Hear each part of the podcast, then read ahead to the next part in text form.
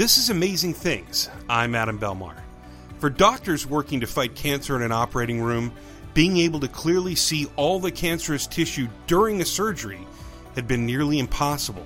Now it's becoming a reality. Professor Samuel Achilefu at the Washington University School of Medicine in St. Louis has developed cancer goggles, a revolutionary system that could dramatically improve patient outcomes all over the world, removing the guesswork from cancer surgery after this.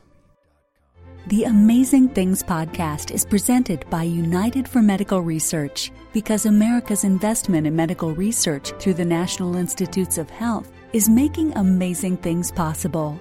Learn more at unitedformedicalresearch.com. Going under the knife as a cancer patient is a risky proposition. The chance that doctors won't remove all of a tumor can be as high as 40%, and that means going in for another surgery to remove the rest. That's why the National Institutes of Health has continued to make funding for optical imaging research such a priority, including supporting a Nigerian born, Oxford educated scientist named Sam in St. Louis, Missouri.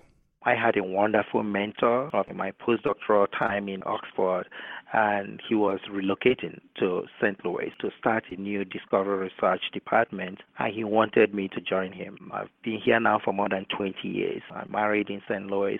My children are born here.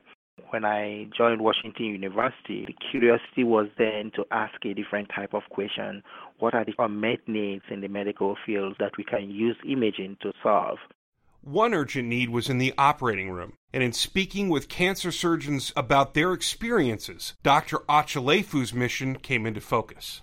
How can we really take the technology into the operating room in such a way that surgeons can visualize cancer cells up to cellular level with high accuracy? And so that's where the desire to do the glasses came about. The operating room is a very crowded space, so Dr. Achilefu focused on creating something simple enough to not disturb a doctor's workflow, but powerful enough to detect cancer cells in real time.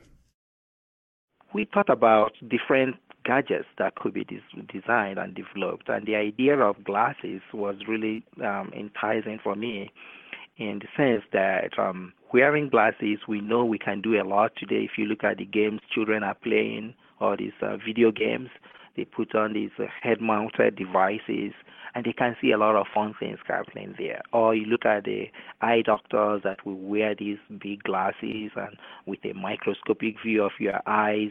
Our goggles, what it does is that we are removing the guesswork from surgery, cancer surgery. We're injecting a very small dye that we then latch on to cancer cells, bind to them, and then it emits this light that the eyes, human eyes, cannot see. And all the cancer cells are doing that at the same time. When you put on the goggles, the whole body is like a black box, and the only light you are going to see will be the light from the cancer cells. So it's just like Christmas tree in the dark. In order to light up those cancer cells, Achilefu and his team also had to create the dyes that find and attach to the cancer, yet another innovative component of the team's work and the goggle's success. One major thing is not just removing the cancer cells where you think they are, it's also looking for the ones that are somewhere you don't even know they are there.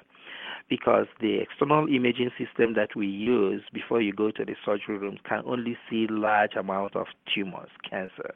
When they are very small and microscopic, those systems can't find them.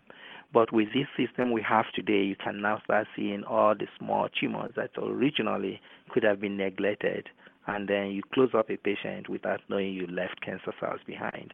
Uh, we found some of that in our um, liver cancer surgeries where the big tumor was in one area which the surgeon would remove naturally, but then we saw some other things that can easily light, that lit up um, in areas where you wouldn't be looking naturally. So what it does for the patient is peace of mind. Um, not only will you be removing the primary tumor, you will also be able to survey um, the the area to make sure there are no other cells that are lighting up and that needs to be removed.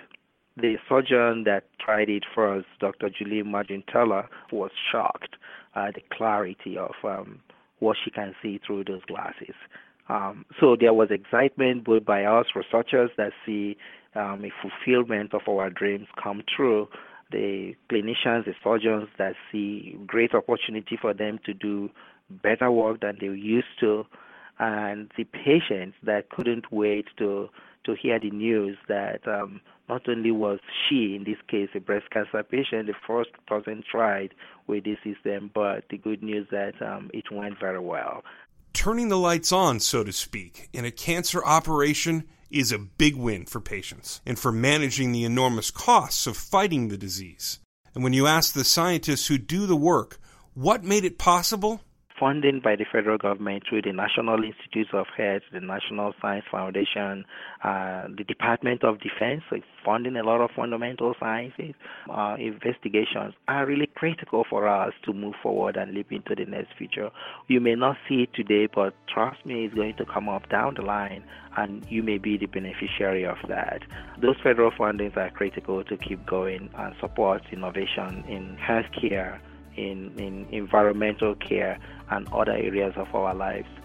And for Sam Achilefu, a brilliant scientist who was born in West Africa, the prospect of seeing his work impact lives there and the rest of the world means everything.